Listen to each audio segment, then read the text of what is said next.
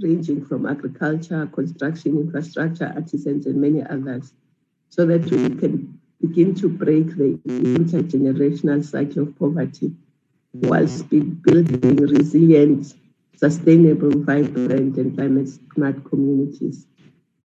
To complement this, we are also remodeling the Community Works program. We intend to use this program to promote active citizenry through employment of cooperatives, small business, and community-based organizations. Uh, by the next year's budget, 2021-22, uh, will be using this remodeled CWP. Honorable members, as I address you, South Africa ranks fifth in the global COVID infection rates in terms of numbers. To cope without the efforts of the frontline workers, our situation would have been far worse. We take this opportunity to salute the frontline workers especially the health workers, security services, and mass and many others. They are our last South African of defense. Ranks fifth. We also wish to acknowledge and appreciate the efforts the contribution of the Cuban Brigade. Muchas gracias, compañeros. We also take this opportunity to extend and our condolences to all those who have lost their lives through COVID. The fight against COVID requires all of us to play our part. To recall the words of President Mandela, I quote, one of the challenges of our time is to reinstate in the consciousness of our people that sense of human solidarity, of being in the world for one another and because of and through others. Those quotes by wearing a mask, washing your hands, sanitizing surfaces, and maintaining a safe distance. At home, in public transport, at work, we protect ourselves, but we also protect our families, friends, communities, and the nation. Companies and employers must ensure that these health and hygiene protocols are observed. Those who are over 60, and South Africa ranks fifth in the global comorbidities. Our most reasons of life courage to come to stay at home. No one without the effort of the frontline workers, our situation is far worse. I would like to opportunity to salute the Before I conclude, I would especially thank the health workers, the chairpersons, and members of the Metropolitan and Mayor They are our last National House. We also wish to acknowledge and the House as a whole for cooperating with us so well, especially during this time. The Commission of CRL, the Deputy Ministers, Deputy Minister Darwin Bapela.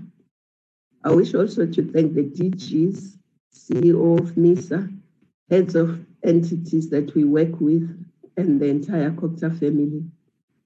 We also would request support and approval, honorable members, of the readjusted budget, which totals 107 billion point 188 over and above this, an additional 544 is allocated for job creation.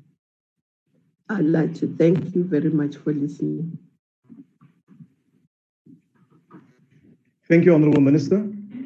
Uh, honorable members, before we proceed, I wish to announce that we, as the presiding officers and all members of the National Assembly, wish to associate ourselves with the words of condolence the Honorable Minister expressed towards the Mlangeni family uh, in the passing away of Isitwalandwe Andrew Mlangeni, who has been a member of the National Assembly for a very long time. May his soul rest in peace, and I will request us just to observe a moment of silence. Thank you.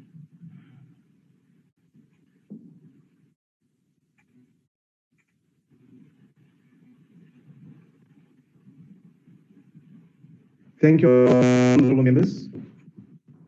The next speaker is the Honorable Muthambi.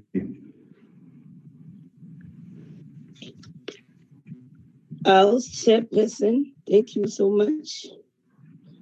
Uh, minister and deputy ministers, including the other ministers that are part of this session, honorable colleagues who are members of parliament, the chairperson of the CRL Rights Commission, the chairperson of the National House of Traditional Leadership, president of SALGA, distinguished guests.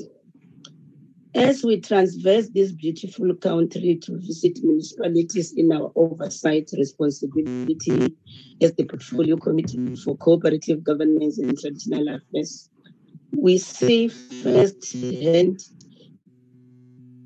the conquered frontiers and progress. On the other hand, as well as the unmet challenges and utter stagnation on the other. We meet practitioners and stakeholders on both sides of the divide, those that are propelling municipality on a trajectory of excellence and sound performance, as well as those that are inhibiting and hemorrhaging these institutions to failure. A practitioner in one of our engagements, as he was presenting to the committee, he said this, I quote, let's leave local government in a better place today than we found it in yesterday. Upon reflection, our chairperson, if those of us who are vested with this responsibility for the performance of local government had to adopt this mantra diligently since the transition of local government some 20 years ago, local government will be on a higher place today. While there is excellence somewhere, for example, the case of a municipality that has throughout achieved clean audit for several years, there is mediocrity somewhere else where an entity of the state has failed to address the water problems in a ward for over a year. So it is in this context, House Chairperson and honorable members of the good, the bad, the ugly, that we approach this debate on on the, this budget vote, adjusted budget vote. Yes, House Chairperson, while we were dealing with the good and the bad of local government, the ugly, as the minister just said, of the COVID 19 pandemic emerged. However, unlike the guns and dynamite of the once popular Western movie, I believe most of you know it, called The Good, the Bad, and the Ugly, we need to apply resolve, hard work, innovation, common sense, and teamwork to overcome the dismal realities we are confronted with. As the portfolio committee house chairperson, we must say upfront, we welcome this special adjustment budget for the Department of Cooperative Governance and Traditional Affairs. In particular, the proposed upward adjustment from 96.2 billion to 107.1 billion in the overall budget of the Department of Cooperative Governance. The department, you will recall, colleagues, it is at the heart of the national COVID 19 response in two ways. Firstly, it is responsible for the implementation of the disaster management regulations, which are guiding the country through the various stages of the national lockdown. The regulations give effect to President Cyril Ramaphosa's declaration of the state of national mm-hmm. disaster in South Africa on the 15th of March 2020, following the declaration of the global COVID 19 pandemic by the World Health Organization.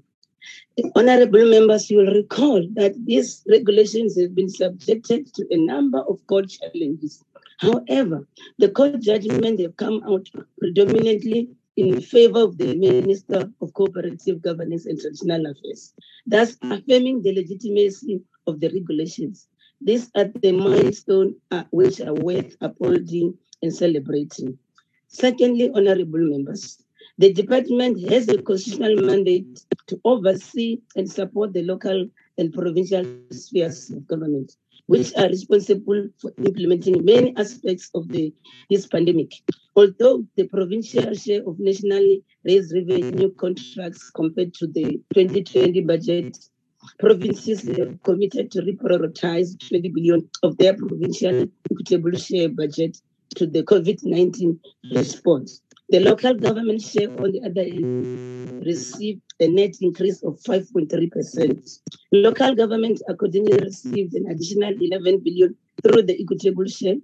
The reprioritization of the 9 billion within the allocated conditional grants adds up to make 20 billion available for municipalities to provide improved access to water and sanitation, temporary shelters for the homeless people, sanitation of public transport and the public facilities.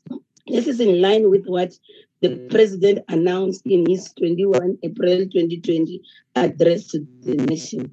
With this additional allocation, it will be possible for municipality to provide an additional 1.4 million households with free basic services if they become indigent because of loss of income during this pandemic. Honorable members, uh, through the Community Works Program and the MISA, the department has a vital contribution to make towards the president job creation and protection initiatives, as well as the use of infrastructure spending as a lever for economic recovery. As government rolled out a repurposed public employment program over the media, we call on the department to expedite the remodeling and redesign of the community works program to address the key issues that have led to it receiving two consecutive disclaim audit opinions in the last two financial years. Uh, this is will excite the Honorable National House Chair, Chairperson of the House of Traditional Leadership. You'll recall that the adjusted budget is also uh, a reduction of 3 million to the budget of the Department of Traditional Affairs. This mainly affects projects that will not be feasible given the COVID-19 social distancing protocols, as well as projects that still await the proclamation of the traditional and coherent leadership of 2019. The department will do well to also add time frame to some of its revised targets. It must improve its contribution to the maintenance of traditional council infrastructure and the place sufficient emphasis to the role of the institution of traditional hierarchy and gender-based violence. The department could also improve on intervention relating to the solution only at the level of senior traditional leaders, as well as on the resourcing of traditional leaders to enable them to participate meaningfully in government structures. Honorable members, as a committee, we are determined to ensure that there is accountability in relation to the spending of the COVID-19 funds by municipalities. Some municipalities have been in the spotlight for abusing these funds. We have already called some of these municipalities to come to parliament to account. We also came out and demanded accountability when we heard the heartbreaking stories of councillors who were found wanting, for instance, looting food parcels and violating uh, uh, the COVID-19 regulations. We are therefore urging also National Treasury and the department to intensify the monitoring of COVID-19 related expenditure by municipalities to ensure that there is no spending on salaries and the other nine COVID-19 related expenditure. Honorable members, the committee is also mindful that COVID-19 intervention in municipality comes on top of the underlying and deep-seated challenges in South Africa uh, local government sector, including the underspending of capital budgets. Your time is now expired. The department that we hereby support the budget vote. Thank you, House Chair. Thank you, Honorable Member. The next speaker is the Honorable Hussein. Honorable Chairperson, thank you very much. I wish to start by extending on behalf of the DA our condolences and best wishes to the thousands of families who have in one way or another been directly affected by the spread of COVID-19 in our country. We meet at an unprecedented time in our country. Never before has the entire world been shut down and affected us all in such a devastating manner. And whilst this is the time to reflect on how the pandemic has affected each and every single one of us, is also a time to reflect on how we, as the leaders of our nation, responded to this pandemic. Given that Minister Dlamini Zuma is the political head ultimately responsible for the management of the COVID 19 pandemic through the Disaster Management Act, it is the appropriate time and opportunity to reflect on and analyze the work of her department on this occasion. Allow me, firstly, Chairperson, to extend our appreciation to the Chairperson of the COGTA portfolio, as well as mm. other members of this portfolio from across political parties. Since the lockdown began, this portfolio has actively played its part in conducting effective oversight of municipalities from across the country who appeared before us to account for their interventions to curb the spread of the virus. Excuse me. It was during these occasions that this portfolio committee became exposed to the real state of our municipalities and just how effective our governments have been in their work to protect the most vulnerable in our society. I think it would be fair to say, Chairperson, that our collective experiences thus far have been very concerning. Whilst there are some pockets of excellence in some areas, the large majority of interventions have been a dismal failure. Let me share with you why I make such a strong statement.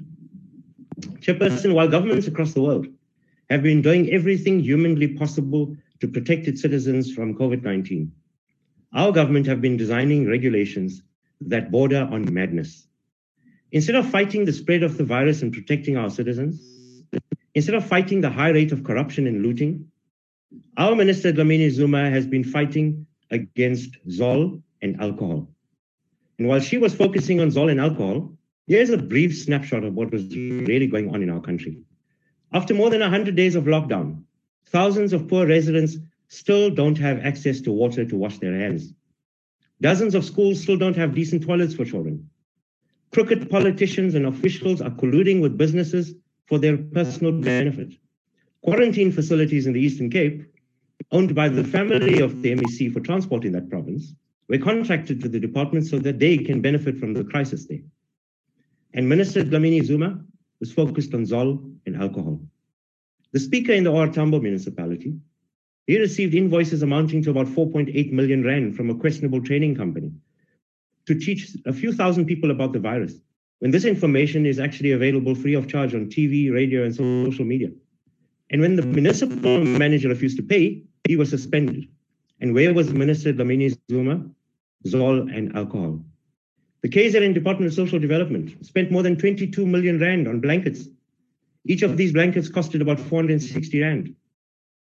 The Naledi municipality in the northwest paid 1,265 rand for a dust mask that usually costs about 20 rand.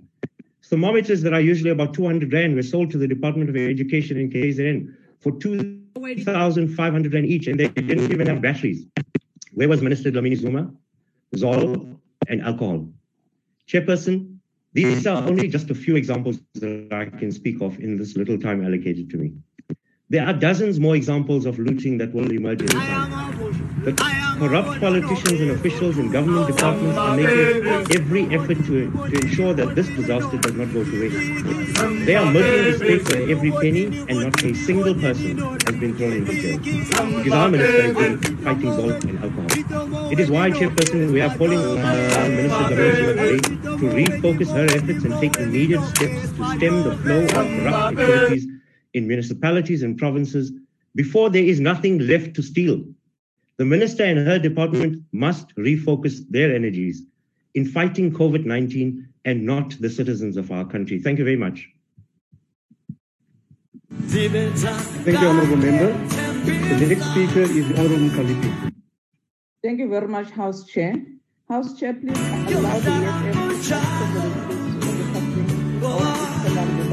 and House Chair, EFF rejects this budget vote of the Department of Corporate Government and Traditional Affairs. Local government in South Africa is supposed to be a sphere of government that is at the forefront of service delivery. Municipalities and municipal services were supposed to be the last defense for our people against COVID 19. Unfortunately, that is not the case. Our people are on their own. Majority of municipalities are dysfunctional and they've been dysfunctional for a very long time. In his latest results of municipal audit, the Auditor General correctly characterized the looting that is taking place at municipal level and said, all bad, wrong, and filthy hands of politicians and officials are at the till of municipal coffers, busy looting resources that's supposed to be taken to our people. Your department, Minister, like municipalities, is also mired with corruption, irregular and wasteful expenditure. In previous year, the department reported a total of 11.9 billion unauthorized expenditure and 2 billion fruitless and wasteful expenditure, a fatal environment for corruption. Mr. CEO is charged with corruption and is business as usual. No suspension, no action, no answer from a written question from your minister. Out of 257 municipalities, only 20 municipalities have a clean audit. But we still have mayors as political leaders in all those municipalities enjoying benefits, and others have been elevated to lead SALGA at national and provincial level, while their municipalities are rotten to the core. This 11 billion special adjustment budget will continue giving looters of all municipalities, such as OR Tambo district, a green light to loot more than 4, 4, 4 million that they have already looted.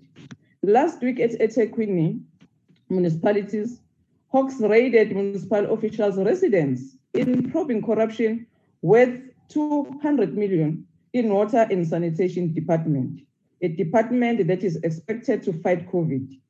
This is not new though. We all know that the former mayor and a sizable number of ANC councillors are charged with corruption, but they are still councillors. And long before that, Minister, there was a Manase report that detailed corruption and was swept under the carpet, and those implicated were rewarded with senior positions as MECs, as mayors, etc. If you agree with the special adjustment budget minister, it will mean that Cebo Ngobo from Ward 43 KwaMashu, who have reported on the 10th of June the best pipe of waste, no one from municipality came to fix it until the community had to get a local plumber as they could not live with human waste all over the place. It will mean that irregular expenditure of 2.4 billion of BCM for COVID-19, which they intend to write it off without accountability, and West Part Minister, the MEC of COGTA in the province, a man who's supposed to be fighting corruption, he is promoting corruption, and there's no consequences from anyone, from ANC leadership, from the COGTA department, from your office, Minister. It will mean that 100 million irregular tender awarded for water at Ndlambe municipality will continue thanks to the court who stopped this. It will mean that in Beyers municipality, the officials who allocated 30 million for water project, but cannot can only account for 5 million, will continue to loot as usual. It will mean that the looting will continue at Metsimaholo municipality, whereby 21.7 million that approved for a sport complex, but only the fence was erected. No consequences in this department. Minister, why in yethu mayor Cengane, who was charged with sexual harassment, is still a mayor? Why Mayor of Alfred Nzo, Mayor Sixolile Mehlomakulu, is still a mayor after beating her own family member? This and many other cases are examples of how this department has failed its mandate. But the challenge of local governments in South Africa, Minister, is both ideological and structural. As the EFF said, South Africa industrial policy should be based on land redistribution, beneficiation, and decentralized municipal-led industrialization. At the moment, the majority of municipalities are the only economic activity in town, and this is not sustainable. We must give our people land. We must build industries in all municipalities and create jobs for our people. We must allocate the majority of the revenue we, we raise nationally to local government and amend the Municipal Finance Management Act to compel municipalities to spend 80% in local produce goods. Our municipalities must build food markets, must build malls and industrial sites that emerging manufacturers can rent for a fee much less what is charged by the greedy private sector. We must repurpose our municipalities for life under COVID-19 But the failure to allocate enough resources and deal decisively with corruption, which is the major, major problem, means that we are rubber stamping a meaningless budget special adjustment that will not have an impact in the lives of our people. At the end of the day, municipalities that cannot deliver water, simple water, will continue to fail. Municipalities that cannot collect waste will not start collecting refuse. And useless provinces that have failed to step up in the fight against COVID 19 will continue to be a waste of resources. We reject this budget. Thank you. Time is now expired. Thank you. The next speaker is Allah, Honorable Allah, Allah, Allah, yes, yes, Allah, Allah. Order, Yes, yes. Yes, yes. The next speaker is the Honorable Umsindo wena wena sonke Honorable members, I have cautioned you that you cannot just switch on your microphone and do as you please. I will remove you from this virtual platform without any further caution or warning. I now recognize the Honorable Lutuli.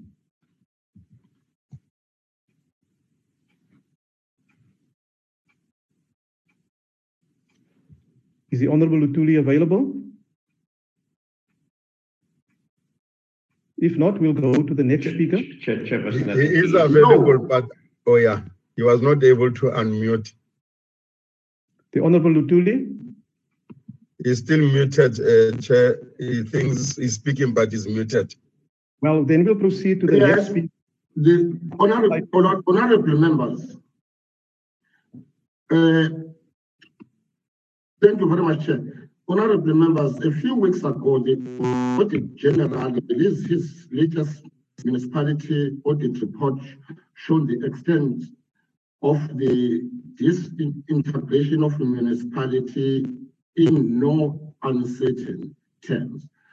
We are facing the we are facing the collapse of the local government in case in KZN alone, only one out of 54 municipalities receiving a, a, a clean audit from the Auditor General for 2018 to 2019 financial period. And 6.5 billion rand in irregular expenditure was incurred in the in the province.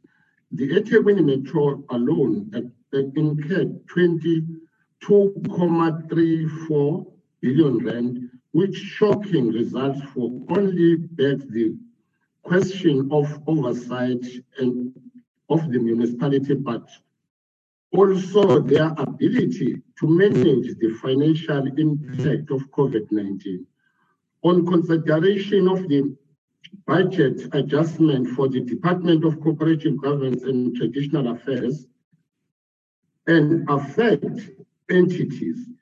The IFP in general support the budget, the, the budgetary adjustment, however, remains highly concerned about the poor performance of the government.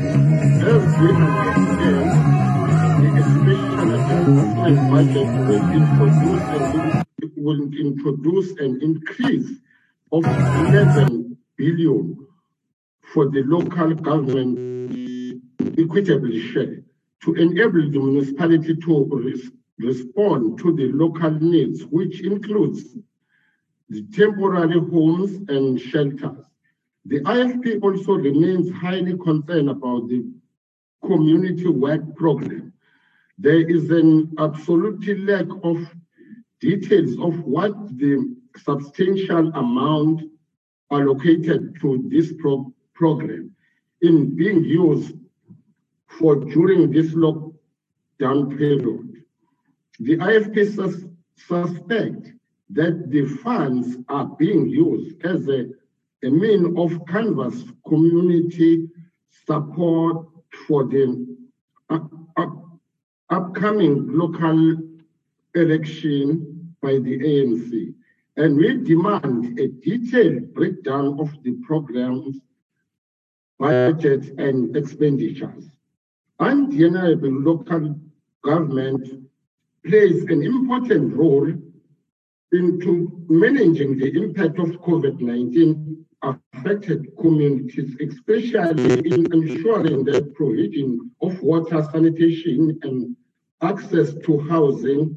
However, considering the complete disarray of the management of, of the municipality, the, the, pub, the public is left with very little faith that local government will not loot the, the public purse. The IFP calls on the Department of Cooperation, Government and Traditional Affairs to prove more safeguard and oversight in this regard. In addition to this concern, the IFP also supports the Portfolio Committee on Cooperative Government and Traditional Affairs views that it is unacceptable, unacceptable for the department to aim for the target 80, 80% in respect of the functional municipality public accounts committee and audit committee on the municipality. We agree that it is non-negotiable for that 207 ah, municipality have functional. Thank you, Honorable Mutuli. Thank you. Speaker is the Honorable Groenewald. Thank you, Chair. Honorable Chairperson, it is not the money that matters, it is how you use it, that, how you use it that determines its true value. The Honorable Wessel said during the recent debate on DORA that while there is an expectancy on the taxpayers to fund state projects, there is more and more the question in the minds of the taxpayers as to why they should pay taxes if they do not receive services, and corruption is an epidemic. Chair, this question becomes more and more relevant during the COVID-19 pandemic when taxpayers hear of funds looted and misspent. To name a few, government officials claiming from the Community Works Program and claim for deceased people. The UIF scandal, the Northwest Health Department crisis, the Eastern Cape health crisis and the ambulance scandal, inflated prices of PPE procurement of government, a loss of 32 billion rand due to fraud and corruption. Only 20 out of 257 municipalities received clean audits a 1.2 billion rand expense in consultants whilst officials and officials are employed at exorbitant salaries to do the very job outsourced to such. Appointments made fraudulently. Senior officials involved in VBS and a call for the dismissed official to return to work. Councillors selling food parcels meant for the poor. Electricity blackouts due to municipal non-payments. Collapsed municipal infrastructure. Then SIU revealed that since 2002, only 32 corruption, corruption investigations were concluded out of the 239 cases and only 13 convictions. Kickback from 10 entrepreneurs and companies of officials that get irregular contracts with massive overpriced and the list can still go on. Yet government sees it fit to increase the budget of municipalities through the equitable share to the amount of 11 billion rand but reprioritize the drought, drought relief funds and give less money for municipal infrastructure.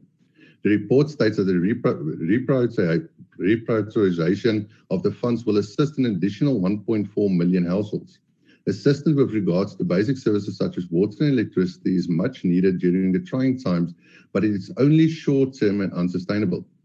Funds should be prioritized to create a conducive environment for economic growth and job creation infrastructure maintenance and development and service delivery and on local level are needed to create such an environment where private sector can grow and invest.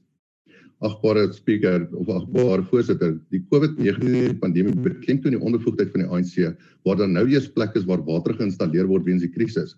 Maar is dit in sommige plekke soos Makwasi Hills munisipaliteit slegs die watertanks wat daar geplaas word sonder enige krane of kopplings.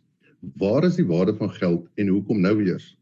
sou die miljarde wat verlore is aan wanbestuur en onredelmatige uitgawes nie reeds lankal die instandhouding van infrastruktuur kon befonds het nie. Is the increase in municipal rates and taxes value for money in terms of how it is being spent? There are municipalities who literally no service delivery takes place. Mafube local municipality, which has been under Section 139 administration for the past more than three years, is a prime example. No refuse removal for the past four years. No maintenance or repairs to water pipelines.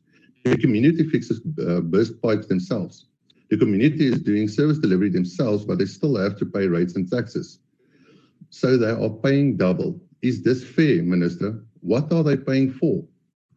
Die gans wat die goue eier lê is moeg gelê. Die belastingbetaler gaan nie vir altyd aanhou betaal om sodoende gesteelery en korrupsie te befonds terwyl hy nie dienste ontvang nie. Belastings en tariewe moet verdien word. Daar moet waarde vir geld wees. Dankie ehm um, voorsitter. Where where? The next speaker is the Honorable Deputy Minister for Cooperative Governance. The Honorable Deputy Minister. House Chairperson, Ministers and Deputy Ministers, Honorable Members, Chairperson and members of the National House of Traditional Leaders, President of SALGA, leadership of Chapter 9 institutions, DGs and CEO of MISA, ladies and gentlemen. Thank you sincerely for the platform to address the National Assembly during this budget debate. Fellow South Africans, overnight we heard the news of the passing of Andrew Mlangeni, a former, a former member of this assembly, the last remaining Rivonia trialist, a recipient of the Presidential Order for Meritorious Service, gold from President Nelson Mandela in 1999 and a freeman of the city of Johannesburg. His passing signifies an end to a generation of freedom fighters. Honorable members, last year the budget vote, we noted that local government is confronted mainly with challenges of governance, financial management, and systemic issues around powers and functions. In her presentation to the 2020-21 adjustment, adjustment budget address, the Honorable Minister Dlamini Zuma highlighted these challenges amongst others, the adverse findings of the Auditor General and the interventions required. The Minister's leadership in this regard has been instrumental in the work that we do. COGTA continues to exercise its mandatory functions in relation to the implementation of Section 139 of the Constitution. As we have been at pains to emphasize, the use of Section 139 as an instrument is an instrument of last resort. Rather, we should place greater emphasis on Section 154 through the district development model as a key mechanism for support to local government. Excuse me. We know that the Northwest Province has some of the highest numbers of Section 139 interventions. In this regard, we work very closely with the late MEC for COGTA, Honorable Kegakilwe, in identifying the source of the challenges and jointly developing responses. Thus, his untimely death leaves a huge void in that effort. As the Cooperative Governance Department, it is my contention that there is hope in action to ensure that the objectives and targets are delivered specifically, getting municipalities to be accountable and improve governance, boldly confronting poor administrative and financial mismanagement, and to respond to the systemic and functional design issues that affect local government. We set bold targets in the MTSF in our own strategic plan and in our, in our APP, which focus on policy, legislative, institutional, finance, and regulatory interventions.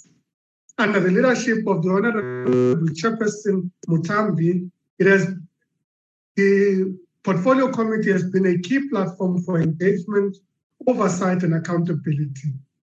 We have refined our strategic agenda, rigorously assessed our performance, and we're now focusing on, on fast-tracking our high-impact programs. Honorable members, open action is evident in our unwavering resolution of the administrative issues in the community work program, a program with a twofold goal, and that is first, target the youth, not in employment, education, and training, and secondly, support the establishment of cooperatives and social businesses in local economies.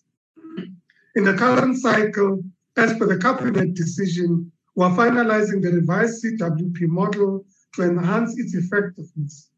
As we implement this program, allow me to pay my last respects to COGTA's Chief Director, Mr. Sitisho, who recently passed away. ladies and gentlemen, hope in action is apparent in the development of the Smart Cities Framework for South Africa. Under this framework, work is underway to roll out a flagship project of smart meters and grids, which are a key enablement for smart electricity. As we reimagine a new energy future for municipalities in line with their constitutional mandate as the reticulation agents of electricity. The objective is to create a marketplace for a diverse energy mix, which also provide whilst also provides providing opportunities for energy entrepreneurs. Together with sister departments, SALGA, and other departments, we've worked closely under the guidance of the Deputy President Mabuza and the Eskom political task team to address some of the inherent challenges that confront electricity distribution.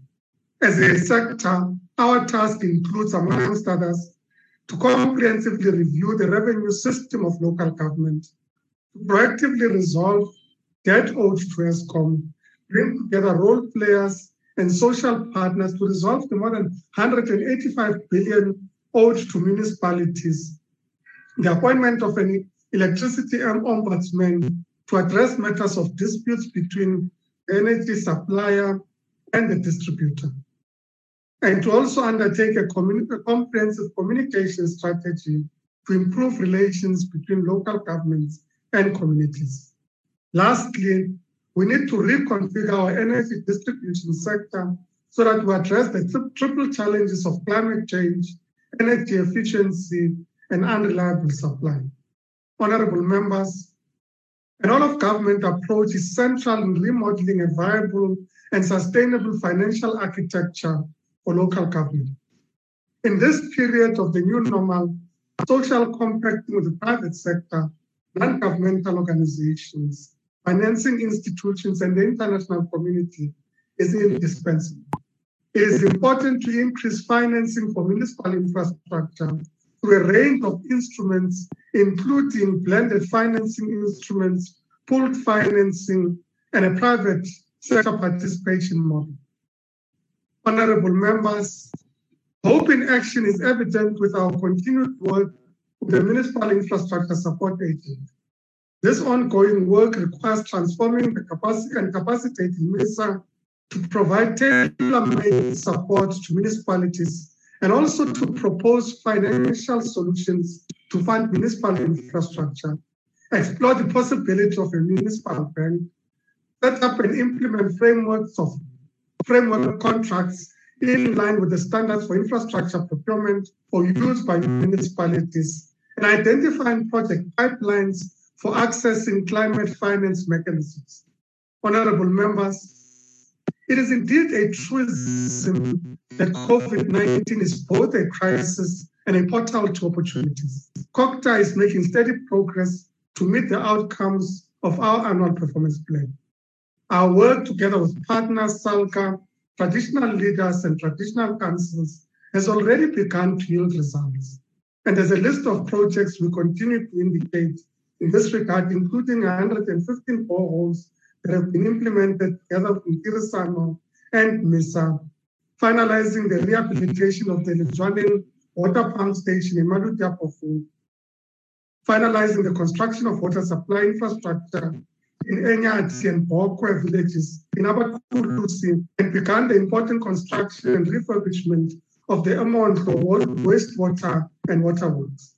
Honorable members, Deputy Minister Bapela continues to exercise decisive leadership in bringing together the COGTA family and traditional leaders to implement agrarian revolution program. The Department of Cooperative Governance, through the Community Works program, made available an amount of 100 million rand to 14 traditional communities who have benefited from the implementation of this program. Traditional leaders have set aside 1 million hectares of land and will identify an additional 6 million hectares for communal land for the implementation of the agrarian reform program. In conclusion, as long as we continue our multifaceted work in service of the people of South Africa, we will indeed pay, pay homage to those honorable members who have lost their lives due to COVID 19. allow me to dedicate this speech to them and all South Africans who have lost their lives. This week, we'll be laying to rest my comrade and colleague in the Gauteng Provincial Executive of the ANC, the Honorable Mapiti Matsena, who died at the hands of criminals. May he too rest in peace. Nothing is sadder than death. Open action for local government is an ongoing process to ensure ultimately that indeed today is better than yesterday and that tomorrow will be better than today. Thank you very much. Thank you very much, Honorable Deputy Minister. The next speaker is the Honorable Thring. Uh, thank you, Honorable House Chair. The ACDP uh, notes that this adjustment budget of 107.1 billion uh, has increased from 96.2 billion, and the additional 544 million appropriated for labor-intensive infrastructure programs. The ACDP is mm-hmm. also on record for expressing its concern of the 20 billion allocated to dysfunctional municipalities to provide emergency water supply, increased sanitation of public transport, and facilities to provide food and shelter to the homeless. If these billions, mm-hmm. Honorable Chair, of rands were to be properly utilized, ensuring that service delivery actually takes place, it would be money well spent. Unfortunately, this does not appear to be the case. According to community activist Mary De Haas, government officials and councillors stand accused of sealing food parcels meant for the poor, with others distributing food parcels along party lines or giving these food parcels to their families, friends, and allies. There has been little to no consequent management, and reports suggest that endemic corrupt corruption continues to dominate in local government regardless of the consequences. In addition, just yesterday, the KZN Premier addressed the media over irregular procurement of PPEs and blankets worth millions of rands. Honorable House Chairperson, this greedy, corrupt, and fraudulent virus at local government, provincial, and national level that continues to move with impunity, preying on the poor and vulnerable, must be dealt with and dealt with speedily. If this is not done, it will leave more casualties than the COVID 19 virus itself. Billions of rands are set to go to local governments, but what are the conditions of these? The recent municipal audit report of Kimi Makwetu, the AG, revealed that of the 257 municipalities, only 20 have clean audits. 31% of municipalities are in a vulnerable financial position. The total deficit in local government is 6.29 billion. 23 municipalities didn't submit their financial statements on time. 229 completed audits. Uh, of those, there was 2.07 billion of fruitless, wasteful expenditure, while close to 12 billion was unauthorized. Annual irregular expenditure increased from 25.2 billion to 32.06 billion. KwaZulu-Natal was the top contributor with 6.47 billion. In eThekwini municipality alone, the main culprit accounting for 2.34 billion of the province's irregular expenditure. Can we trust these municipalities with the reallocated billions? I think not. To those who have stolen from the poor, shame on you. But let this be known, you will be judged.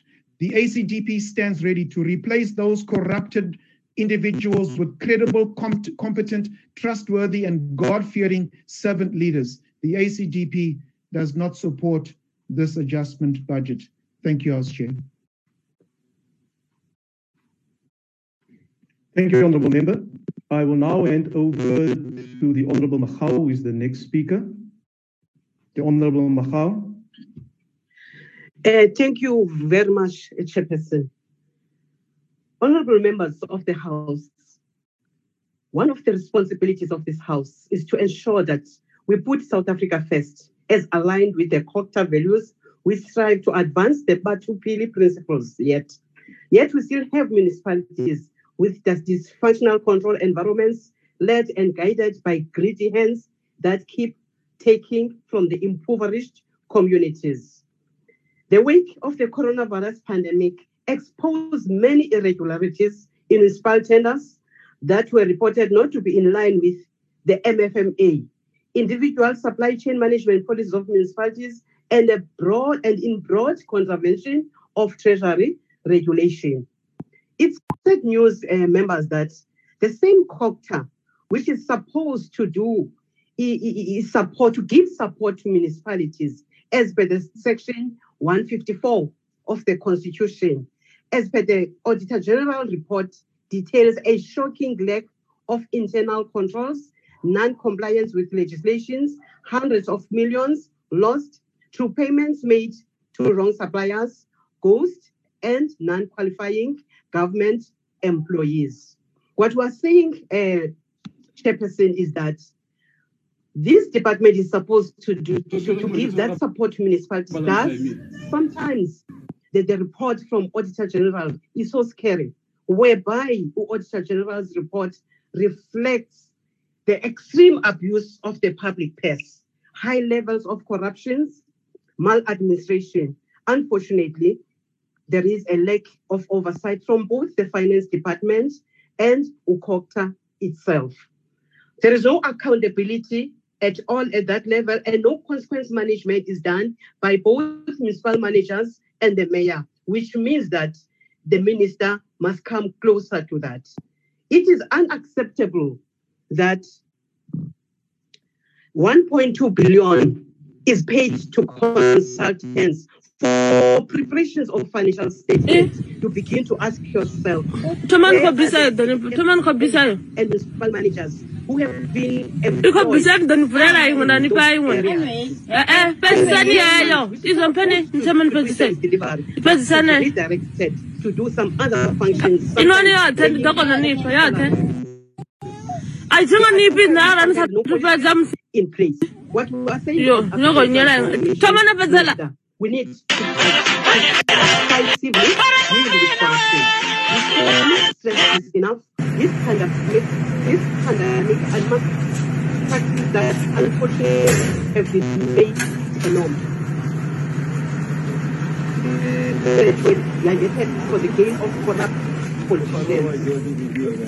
We simply cannot You are not irregular, fruitless, and wasteful expenditure. A police officer. Of 72 billion. That money have been used towards ensuring that the state's capacity is operated at a maximum in giving much needed service to the people. Honorable Minister, now more than ever, South Africa needs leaders of integrity to be servants, leaders who account to people, not, not take from the people.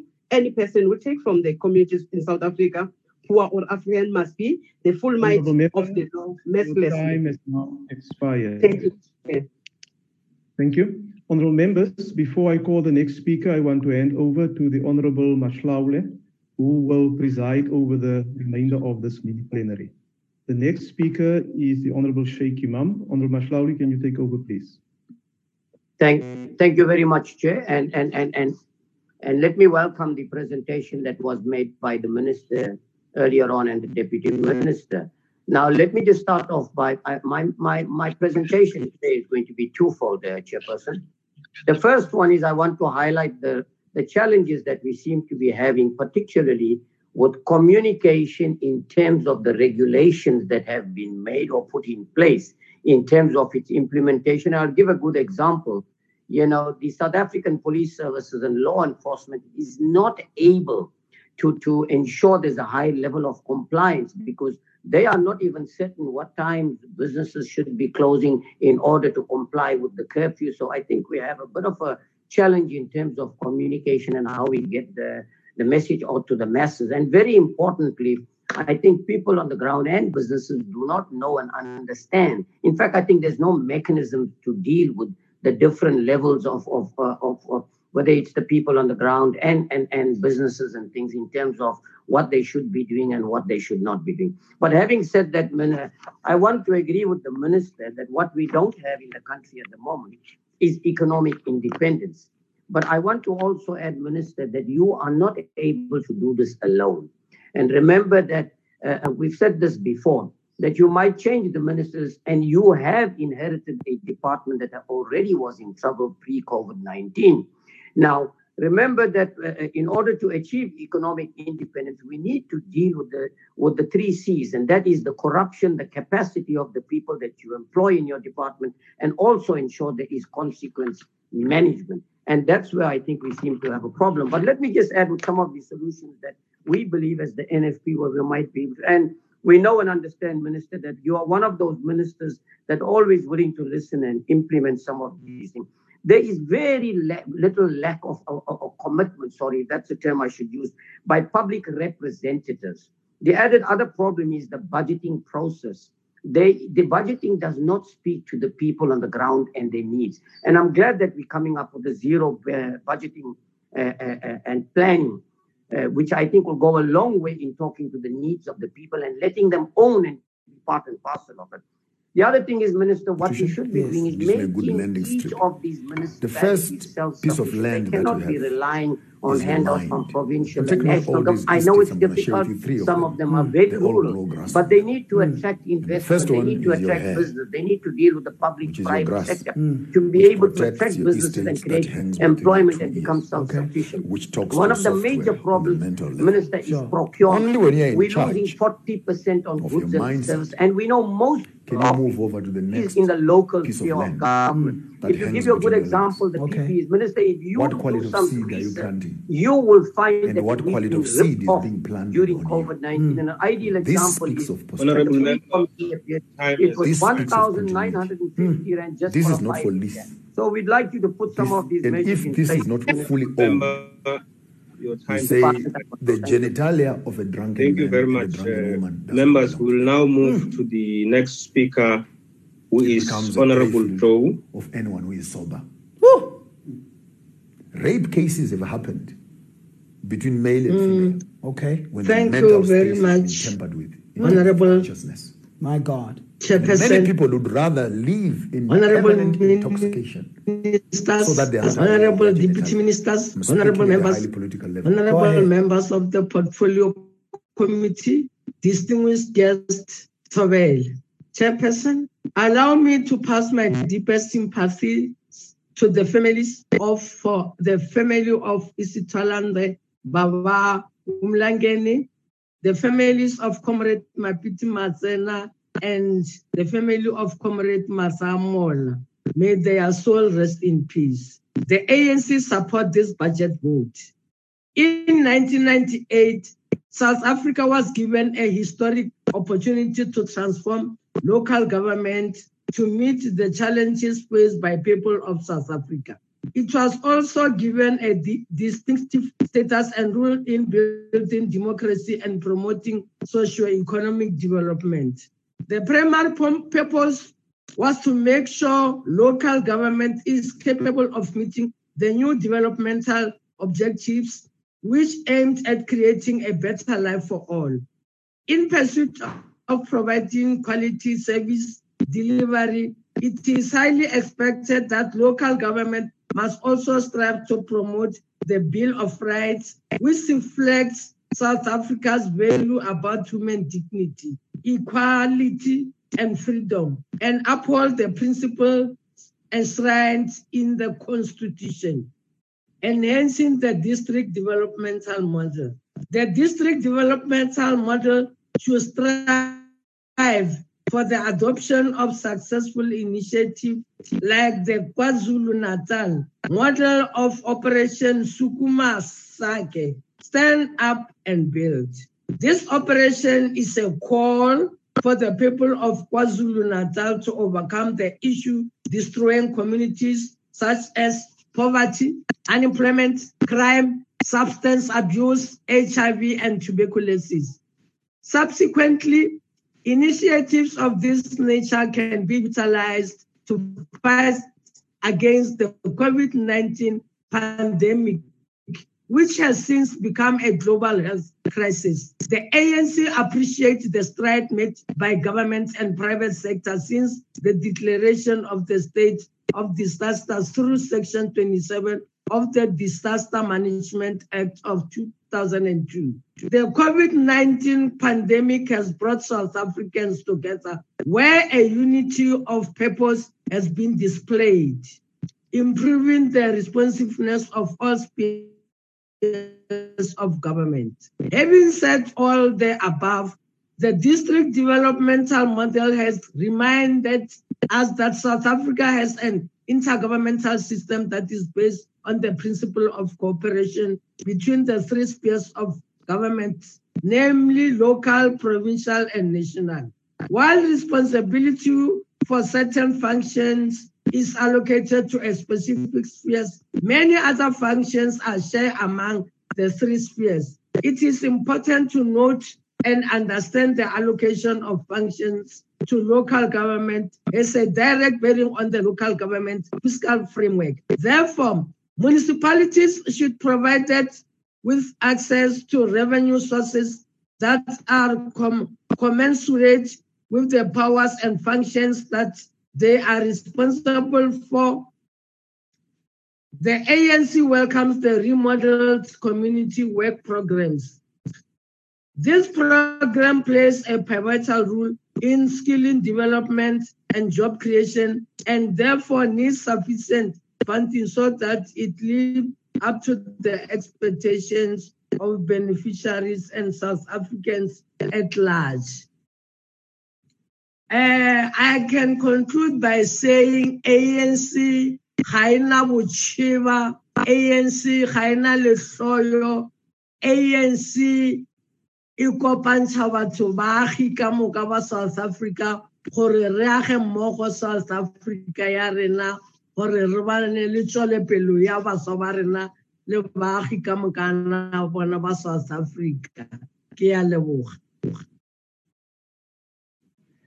Thank you. Thank you, Honorable Member. We'll now move to the next speaker, who is Honorable Brink. Amanda so Chairperson, government has spoken a lot about the district development model, but said little about what it would actually entail. The model is meant to improve cooperation and coordination between different spheres of government, apparently similar to the approach followed in the DA led Western Cape. It was going to be piloted in the OR Tambo and Waterberg districts, as well as the eThekwini Metro, presumably to check whether the model could improve governance and services. But a leaked document on the letterhead of the Department of Cooperative Governance has set a far more ambitious and ominous goal for the district model. Under the heading South Africa Economic Recovery Plan for Municipalities in Response to COVID 19 and marked top secret, the document speaks of the macro reorganization of the state. It proposes that the district model be repurposed to establish permanent command councils with executive powers, which would, of course, be patently unconstitutional. But if the top secret document is to be believed, centralized decision making and policy making is the panacea to post COVID economic recovery. While it would have been easy enough for government to publicly disavow this top secret document, I await the president's reply as to whether it in fact reflects government's policy. In the meantime, and without a single report having been released on its successes and failures,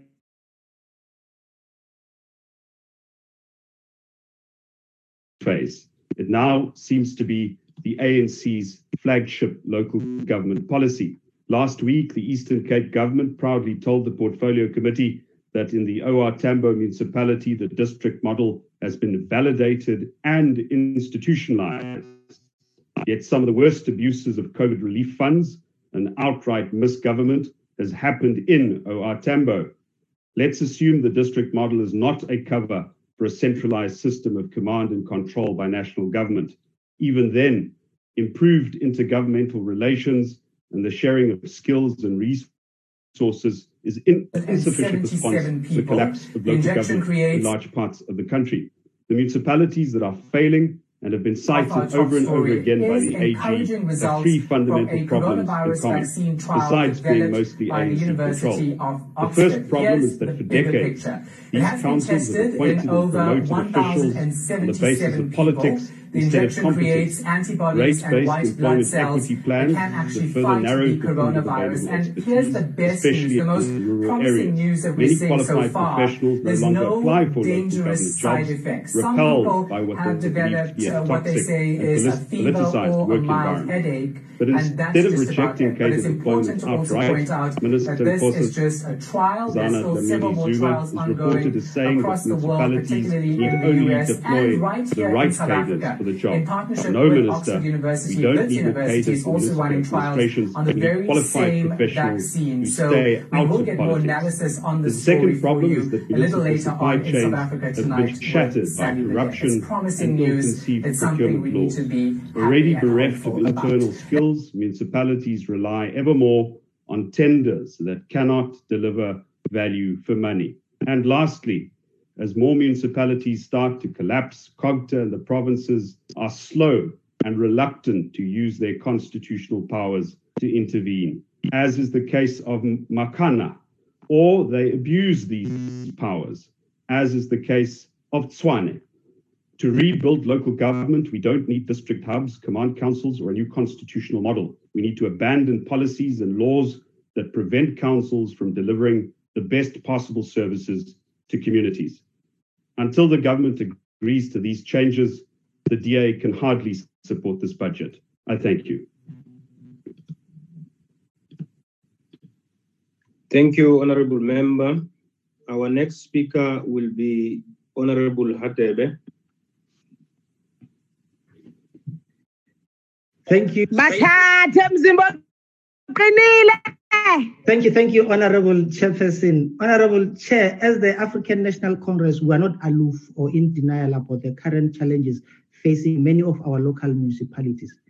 Equally, we are not only going to focus on problems like what the opposition parties are good at.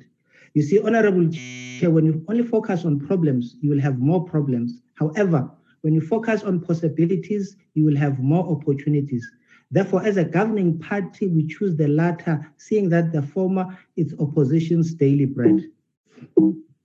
Honorable Chairperson, uh, local government is the sphere of government closest to the people, where basic services are delivered by local municipalities. As such, the expectation from communities of getting quality services is very high. However, these expectations are often met with challenges. Honorable Chair, it is therefore important to note that in terms of the supreme law of this country, which is Act 108, 1996, Section 151, subsection 2, states the following, and I quote, the executive and legislative authority of municipality is vested in its municipal council. So while COGTA nationally endeavor to do everything possible within the confines of the law to assist struggling municipalities, it is important to bear in mind that executive and legislative authority of municipalities is vested within its municipal council. So, Honorable Hoosen, if you understand and appreciate the above, you'll probably appreciate why Minister Nkosazana Dlamini Zuma will do whatever it takes to save lives in our country. Your entire speech was focused on Zol and alcohol, which clearly exposes your narrow white capital interest. As the ANC, we refuse to allow our country to be seen as a country of drug, drunkards and addicts. While you are still bitter with the court outcomes on cigarettes and alcohol, ANC has a huge responsibility to govern the country and save lives. The latest audit outcome, uh, Honorable Chair, indeed, the 2018-2019 uh, local government audit outcome leave much to be desired. Hence, uh, the report of the Auditor General was titled "Not Much to Go Around, Yet Not the Right Hands on the Till." Yes, only 20 out of 275 municipalities achieved clean audits, and 33 were disclaimed with fi- findings.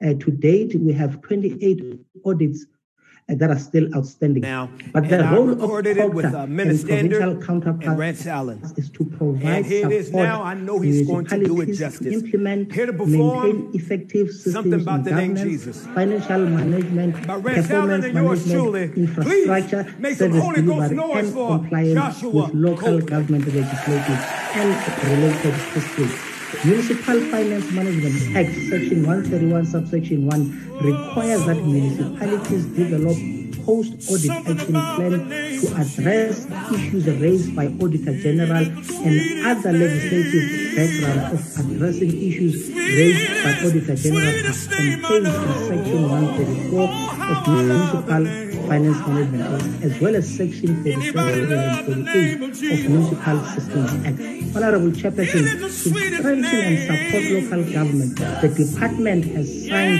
a memorandum of understanding with National Treasury to ensure collaboration and coordinated approach in assisting municipalities with governance, service delivery, and financial management. Municipalities are supported, monitored in recruitment processes, selection of qualified and competent senior managers to ensure institutional stability at administration level. The current Municipal Systems Amendment Bill that is before Parliament for finalization is a key factor which will see the professionalization of local government. Furthermore, it will assist municipalities with the implementation of skills audit system. Honorable Chairperson, the professionalization of local government. Remains our priority of the ANC. Hence, in our 54th conference in Nasrec, where I was a delegate, by the way, we adopted a strategy on such documents. Special focus should be paid to the quality of leaders at political and administrative level. From the perspective of their orientation, academic qualifications, and ethical attributes. The aiming to accept the best and the in the society as part of their curriculum. Professionalizing in the bureaucracy and stability, especially in the management of college, critical.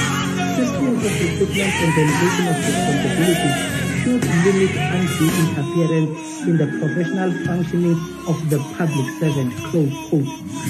When we practice, uh, Honorable Chair, I would like to quote one of the famous quotes, which is the following, when we practice our revolutionary democracy in every aspect of our party life, every responsible member must have the courage to choose the responsibility, exacting from others proper respect from his work and properly respecting the work of others.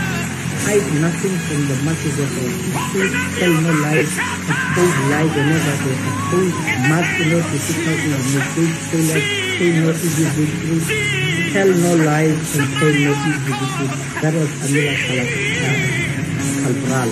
Now, Honorable Khaliti, while you come here and blame the ANC, the failures of local government, in what can in Tikwane, in the Tikwane village, you have a ward that is led by EFF member, and all the ladies in that ward fell in the toilet on the 30th of April because of the poor condition of toilet in the area. What did the EFF councillor do? Instead of giving the old lady a toilet, uh, the EFF councillors chose to prioritize the members of EFF and roll out toilets to members of EFF and ignoring the vulnerable and the most needy in that area. But thanks to our hard-working portfolio committee chair, Honorable Muthambi and the SALGA president, Ms. Nkadimeng, uh, the mayor of Polokwane, they visited the old lady and attended to her challenges. As we speak, Ukusimenya will now receiving a better sanitation. I think you're lying. Tell no lies, claim no, vi- no easy victory. As the ANC will expose you for who you are. Now, the DA will bring should Ay, wait. uyaphatha wena. Can I be Uqala protected? Can I be protected from this popcorn? Honorable members. Ufana nawe, uphapha njengawe. They they must stop behaving like popcorns. When the pot gets hot, they jump up and down. Honorable members, can we be in order? And Comrade uh, Honorable Hadebe, your time is up. Thank you, Honorable Chair. Yako wena. Malibongwe. Malibongwe. Malibongwe. Malibongwe. Anza Hadebe.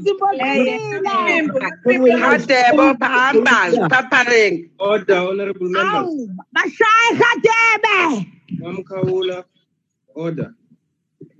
Honorable members, we will now proceed to the next. Aliyekwe. The Honorable Bongwa Bongwa. of Cooperative Governance and Traditional Affairs. Honorable members, you don't have to switch on your mic to congratulate someone. Can we be in order? The Honorable the Minister. Uh, Thank you very much, Chair, and thank you to all the members who are present in this debate, but also those who have participated. I will not have time to respond to all, but I just want to make it clear first that um, the Constitution gives the Treasury the the right to deal with financial issues. And the MFA, MF, MFMA also gives the Treasury the responsibility to work with municipalities on the budget issues, on the financial issues, on compliance. Uh, so if you read chapter two of the MFA, it will show you that uh, supervision over local government finance management, general functions of the National Treasury and provincial treasuries. So we can work with them, but the responsibility, and that's why even transactions that happen at local government go to treasury, they don't come to us because that is the main function of treasury.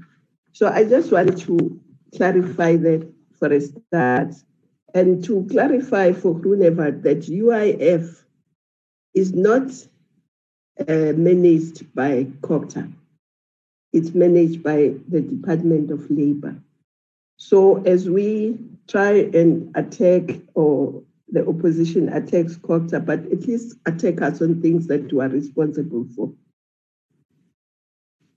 Uh, then I want to say yes, uh, I, I, would agree with the Honorable Lutuli that we must want or to make sure that all the municipalities, uh, their MPACs work properly.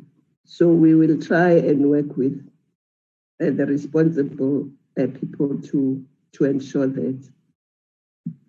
And I think, uh, Honorable you. I think you must also read your parliamentary questions. The answer to the question you mentioned was actually submitted on the 28th of May 2020. Today it's 20. 2nd of July. So I don't think you should come and say something that is not true here.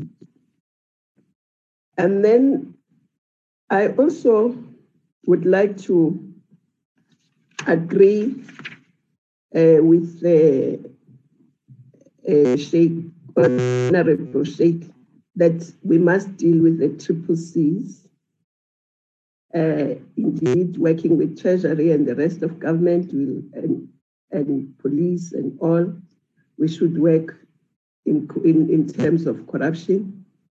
Um, consequences are important, capacity is important. Just to say, it may not be a big in, a big issue, but in the issue raised by I think ACDP, where there were there were monies paid to the wrong people. Um, in the municipality, I think that was Greater Sekhukhune. Uh, the, the, the disciplinary cases have taken place. Two of the people were dismissed. The third case is still on. So it's not true to say com- there are completely no consequences when there are things that are done wrongly.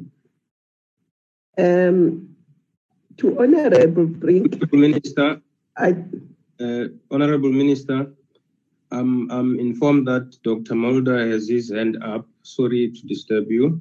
Honorable Mulder. Yes, thank you, Honorable Chairperson. I would like to inquire from the Honorable Minister if she's prepared to take a question. Honorable Minister, are you prepared to take a question? If you give me extra minutes. order. Not, not in the time that I have. Um, thank you. Very much. Uh, Honorable, Honorable Brink, uh, first of all, let's not talk about leaked documents. I'm not going to respond to what you call leaked documents. I'm going to respond to official documents. So I won't, I won't, I won't respond to that. And let me tell you, uh, Honorable Brink, that cadre does not mean unprofessional. Uh, there is no mutual exclusivity from cadre and professional. So I, I don't think you should say we mustn't employ the right cadre because it means it will not be a professional person. That cannot be true and that cannot be right. Um, I agree with Honorable Beggy, uh, and uh, I won't go into that, and Honorable Matlo, and also the chair of the portfolio committee. Uh, will try and do our best. But let me maybe add to what Honorable Hadebe said to Honorable Hoosen. You know, Honorable Hoosen, I used to have great respect for you as an honorable member. But today I've lost that respect. And uh, that's why initially I thought I will not dignify what you have said with a response. But I just want to say, uh, we are in government trying to balance life, saving lives, and livelihoods. We care about our people's lives. Equally, we care about their livelihoods. We care about ensuring that hospitals remain open and beds remain Honorable available. Minister, People may not be well. the time is up. Oh, okay. Bogodo, Malibongwe. Malibongwe, igama lamakhosikazi. Malibongwe,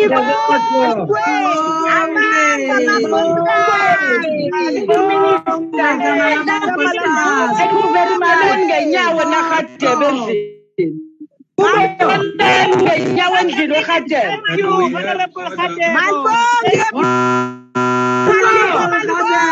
Honorable members, can we have order?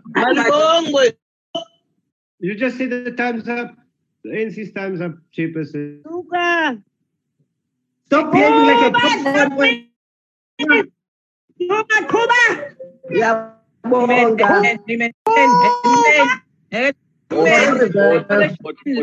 Honorable members, order. Members are reminded that the debate on higher education and training, budget vote, and women, youth, and persons with disabilities budget vote will take place at 2 o'clock on the virtual platform. That concludes the debate and the business of this virtual mini plenary session. Nyasirasela nina, nyasirasela. Viva, Komisa. Kalipe Viva! Viva Viva Viva! Viva! Viva! Viva! viva viva, viva, viva! Viva, viva!